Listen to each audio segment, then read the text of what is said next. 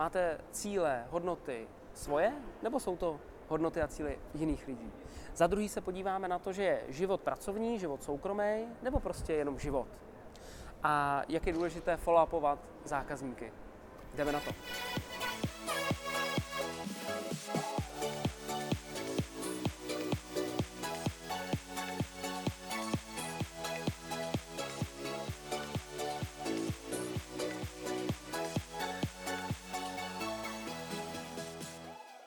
Ahoj, vítám vás u 28. dílu Já nic nechci. Opět na začátek jenom takový malý zamyšlení. Eh, já bych tentokrát něco chtěl říct eh, k cílům, hodnotám, který vyznáváme, nebo podle kterých se chováme, nebo kterým jdeme. Eh, stává se samozřejmě velice často, že lidé nemají ty svoje vlastní cíle nebo vlastní hodnoty, které si definovali. A není to jenom o tom, že by je neměli a tak se nic neděje, no tak někam jdou. Průšvih je v tom, že žijou podle těch hodnot a cílů podle vlastně někoho jiného protože přebírají jednoznačně. To znamená, pokud vy nemáte cíle nebo nějaké hodnoty, podle kterých vlastně chceme žít, nebo uplatňovat nějaké naše profesy, to může být cokoliv, roli, tak v tu chvíli samozřejmě přebíráme ty hodnoty a ty cíle od eh, jiných lidí, protože jsme v té skupině a podobně. A pak další věc, která se stává hodně často, když to někdo slyší, tak já si teda musím dát nějaký cíle, já si musím dát nějaké hodnoty. No tak co já si dám, hele, tak tenhle ten, ten chci se koupit auto, tak to já vlastně to možná asi není vůbec špatný nápad, to já bych taky mohl to auto si koupit. Nebo hele, ten chce koupit barák, tak aut, hm, barák, to by mohl být můj cíl, hodnota. No tenhle ten chce jako, jo, pomáhat lidem, tak to já bych taky asi měl pomáhat lidem. Uh, je to o tom, že to musí být opravdu naše hodnoty z našeho nitra, z naší osobnosti a teprve potom mají tu razanci. Teprve potom se v nich, nebo v tom člověku vlastně vznikne ta touha a ta chuť to realizovat. Tak to jenom takový zamyšlení zase na začátek, možná opáčko pro někoho a pro někoho možná důležitý upozornění, že si to má zrevidovat ty své hodnoty a cíle. Pojďme na první otázku. Zdravím Honzo, mám na vás takový dotaz, možná zamyšlení. Role obchodníka a role team lídra, myslíte, že mají něco společného? Není to naprosto stejná role. Myslíte, že když si člověk najde svou roli, lze oddělit od běžného života? Hezkou a příjemnou neděli, přeje Daniel. Tak já nevím samozřejmě, kdo jak chápe to názvosloví nebo to slovo jako takový, team leader, kdo to je, co to je, každý to asi může vysvětlit podle svého. Pro mě eh, jsou to dvě slova, team leader, to znamená, je to lídr toho týmu a aby ten člověk byl tím lídrem, tak eh, by měl splňovat spoustu charakterových nebo dovednostních nějakých principů, který ho vlastně tím lídrem dělají. On si nemůže stát, že on, ty lidi opravdu musí být tím lídrem. A e, pro mě to označení tým lídr ještě taky znamená, že ten člověk sám vykonává tu činnost, kterou potom týmu chce a vykonává ji poměrně v hojném, e, v hojném počtu nebo ve velkém množství nebo z hodně procent, protože e, potom, když už je to jenom ten člověk, co nevykonává tu činnost, tak už za mě je to už spíš takový ten lídrovský manažer třeba toho týmu, tam už mi to vedoucí nějaký obchodní skupiny, ale ten tým lídr za mě tu činnost hodně jako ještě vykonává sám z velkého procenta, jo, tý, časový dotace, kterou on má. To je jenom tak pro mě zamyšlení. No a ty se tam ptal, jestli uh, ten člověk může tu svoji jako pracovní roli oddělit od toho od soukromého života. To je možná zajímavější část té otázky, protože um, mně se přestává líbit takový to, tak teď pracujeme a teďka se jdeme bavit, jo. Protože ono to potom samozřejmě svádí strašně moc k tomu, že eh, oddělím ten pracovní život s tím soukromým a jako kde je ta hranice? Za mě máme život a nějak ho žijem. Ten život je jeden, on není rozdělený. My ho se furt snažíme někdy jako dělit na nějaké části a samozřejmě svádí nás tomu eh, cokoliv, že jo, svět, eh, to, jak je to tady vymyšlený a, a stát a všechny tyhle ty věci, politika, nás jako svádějí k tomu, že to musíme furt nějak jako rozdělovat a dělit, že jo? pracovní smlouvy a tyhle ty věci. Takže za mě, já se snažím co nejvíc ten život jako prolnout skrze to, co dělám i pracovně a za mě už je to jako život. Takže pokud eh, bych měl třeba vzít co to je vlastně profese obchodník, tak za mě bych ani možná neřekl, že to je jenom profese, to je jakýsi životní styl toho člověka. Obchoduje, kde může, protože ho to baví, naplňuje a zároveň díky tomu má i nějaký úspěch samozřejmě. Takže rozdělovat ten soukromý život a jako biznisový, bál bych se toho, čím víc tam uděláte tu propast mezi tím, tím víc to potom taky bude samozřejmě svádět i k tomu, že teďka už se mi nechce pracovat. Teďka mám ten soukromý život, teď jsem na té dovolený, tak po mně nechtějí žádnou práci. Jako jakou práci? Jsem na dovolený a baví mě obchodovat, tak proč bych tam neobchodoval, že jo? S lidma, můžu se bavit, že jo, tak dále, vyjednávat. To je, můžu přemýšlet.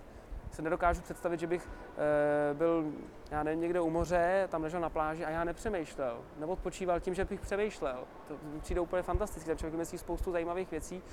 Takže to bylo spíš taková zase inspirace, bacha na to oddělování těch dvou, dvou částí. Pojďme na další otázku. A Honzo, jakou máš úspěšnost prodeje na první schůzce se zákazníkem? Eh, po případě je úspěšné uzavření obchodu vyšší při následujících schůzkách. Setkal jsem se již několikrát s názorem, že nejvyšší úspěšnost prodeje nastává na páté schůzce se zákazníkem až 81%. Jaká je tvá zkušenost? Předpokládám, že záleží na komoditě, kterou prodáváš. Eh, co u dražších produktů, služ, službám, které se firmám vlastně prodávají? Eh, dost často takový zákazník chce udělat analýzu, srovnávat s konkurencí, porovnávat. Eh, zajímavý mě tvůj názor. Děkuji, budu rád i za skromnou odpověď. Petr. Ahoj Petře, určitě. Musím říct, že člověk se musí jasně jako v hlavě vlastně nadefinovat, jak ten jeho biznis, nebo ta komodita, nebo to řešení, který vlastně prodává těm zákazníkům, funguje. A e, přesně jak se ptal, budou produkty, služby, které budou první, druhá schůzka a pak budou produkty, služby, které budou možná první, druhý rok. Jo. Já se musím najít, jako kde asi se pohybuju. Já už jsem o tom jednou mluvil, dát si pozor na to, abych si zbytečně nenatáhnul jo, tu dobu, abych se nespasoval do něčeho, kdo mi řekne, hele, ty naše obchody jsou na dlouho, s tím musíš počítat, prostě táhne se to. A já, jasně, táhne se to, musí se to táhnout. Bacha na to, třeba vymyslíš, jak se to nemusí táhnout, jo, takže snažím se to pořád komprimovat na co nejkratší možný cyklus. To si myslím, že pořád platí.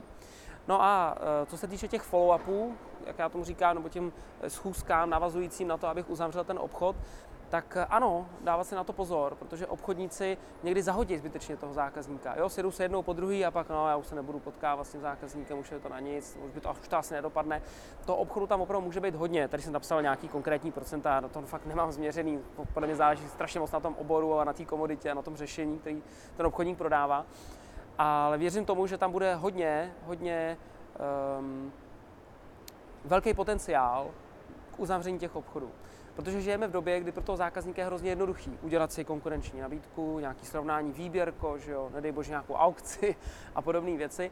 No a v tu chvíli uh, na řadu přichází pouze ten follow-up nebo ty další návazní schůzky, takže naučit se ho vlastně dělat. Já jsem tady poznačil jenom pár věcí, aby uh, to nějak třeba přiblížil, jak já vidím já, ten, ten follow-up. Ta první věc je uvědomit si, že to je nějaká nákupní chuť toho zákazníka a která je v čase.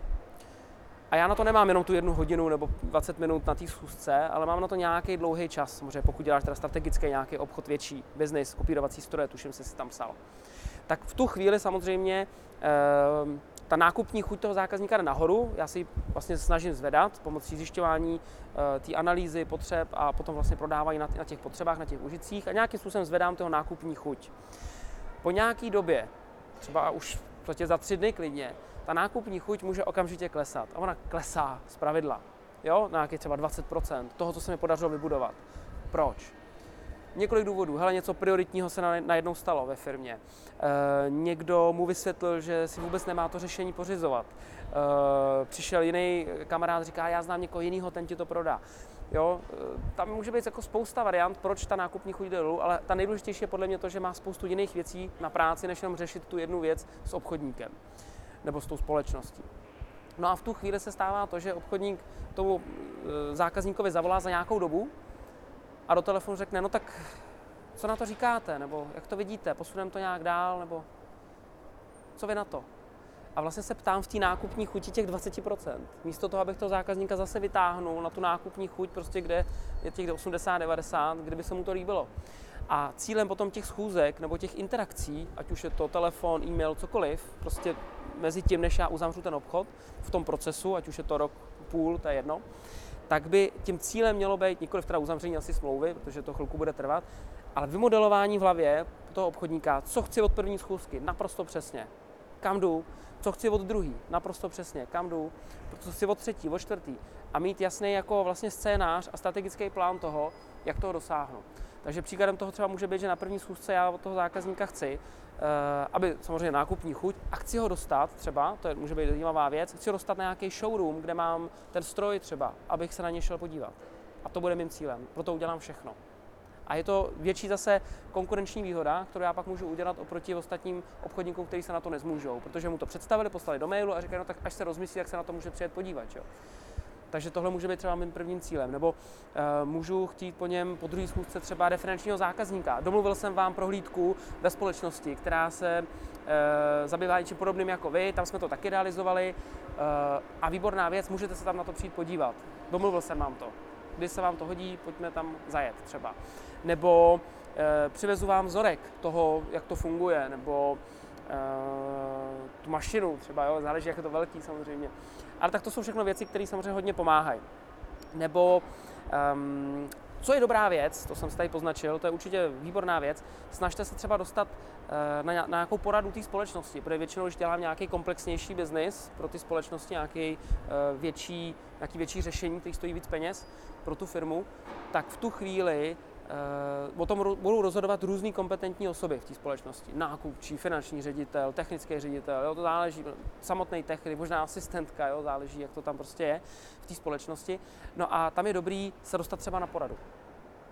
Můžu se zeptat, eh, máte třeba nějaké porady společné a tak dále, protože já mám dobré zkušenosti s tím, že na tu poradu přijedu a vlastně ukážu to řešení vlastně všem v krátkosti, třeba v 15 minutách. Oni mají ty dotazy, finanční ředitel má jiný, než budete mít vy, eh, pan majitel taky úplně jiný, že do toho technik přijde s těma technickými dotazama. No a v tu chvíli já je můžu okamžitě zodpovědět a vy víte prostě, jak to řešení přesně vypadá. Je to velice efektivní a eh, takovou poradu, pokud byste třeba udělali, tak rád bych na ní dorazil, protože bych vám mohl to řešení třeba líp popsat. A dostat se na tu poradu je fantastická věc, udělat vlastně takovouhle přednášku pro ně. To je fakt dobrý. Nebo zase vlastně se zaměřit na to, jaký ty kompetentní osoby v té společnosti o tom rozhodují a snažit se s nimi udělat schůzku, třeba van to van. Tam je dobrý vůbec zjistit ty kompetentní osoby. Někdo se ptá v té společnosti, můžu tak, kdo o tom vlastně rozhoduje tady u vás ve firmě, nebo to máte na starosti přímo vy. Mně se líbí otázka, uh, nebo nějaká strategie, kdy zjistím celý ten proces. Jo? Kdy vlastně se toho zákazníka, nebo kdo před mnou sedí, vlastně zeptá, můžu vůbec zeptat o vás ve firmě, jak vlastně funguje ten proces v případě toho, že byste do toho šli, vlastně, jak to tady vůbec vlastně u vás ten proces toho nákupu, tohohle řešení vypadá, kdo všechno o tom vůbec rozhoduje a jak to probíhá a najednou víte jako spoustu věcí, jo? kdo o tom rozhoduje, jak to probíhá a tak dále. A díky tomu vím ty jména, že jo, a můžu se na ně zaměřit, můžu se najít třeba na nějaký sociální síti, tam se taky s nima nakonektovat, uh, můžu se potom už na to jméno odkázat. A pojďme udělat zkusku s panem finančním ředitelem, můžu se za ním zastavit, že bych mu ukázal tu technickou dokumentaci, vy jste říkal finanční ředitel, já bych pro ně vypracoval nějakou studii, aby vůbec věděl, jaká ta návratnost by byla. Bylo by fajn, OK, můžu mu to zaslat, dejte mi na ně e-mail, já mu to, já mu to, za, eh, já mu to pošlu do e-mailu, nebo je tady, můžu za ním rychle zaskočit. To jsou všechno možnosti, které já můžu použít. Takže všechny tyhle ty kroky vlastně vedou k tomu, že se snažím co nejvíc ovlivnit to rozhodnutí toho zákazníka, ale v čase. Takže přesně jak si říká, a samozřejmě jich dalších prostě miliony, jo, nebo stovky, co já vím, těch možností vlastně, jak to udělat, jak follow-upovat toho zákazníka. A odpověď zní, ano, je jasný, že tou komoditou, pokud je složitější nebo tím řešením, se ten obchod bude uzavírat později. Nebát se toho, naučit se follow-upovat toho zákazníka a každou tu schůzku končit, nebo tu interakci končit s nějakým jasným plánem a cílem, čeho chci dosáhnout a tím to trošku otočit k tomu uzavření. To jsem tím chtěl hlavně říct.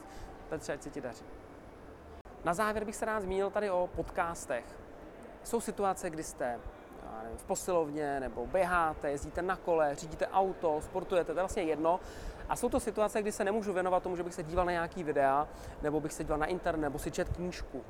Ta koncentrace prostě není možná, že jo, obecně ten fokus. No a v tu chvíli je dobrý právě podcast, protože to je audio, který si prostě můžu dát do pecek, nebo prostě do sluchátek, poslouchám a při běhu se můžu inspirovat nějakým rozhovorem nebo zajímavým videem.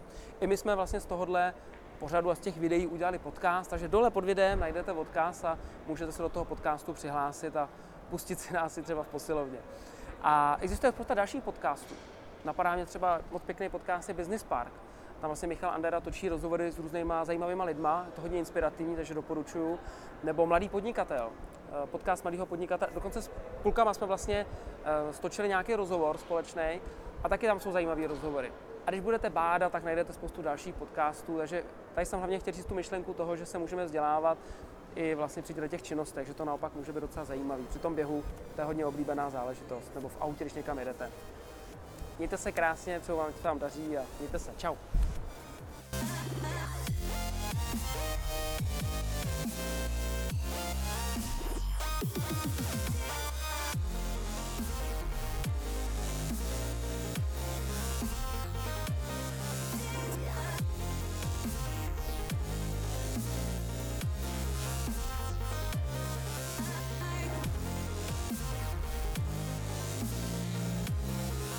Já vám přeju, aby vám to dneska uh, stačilo.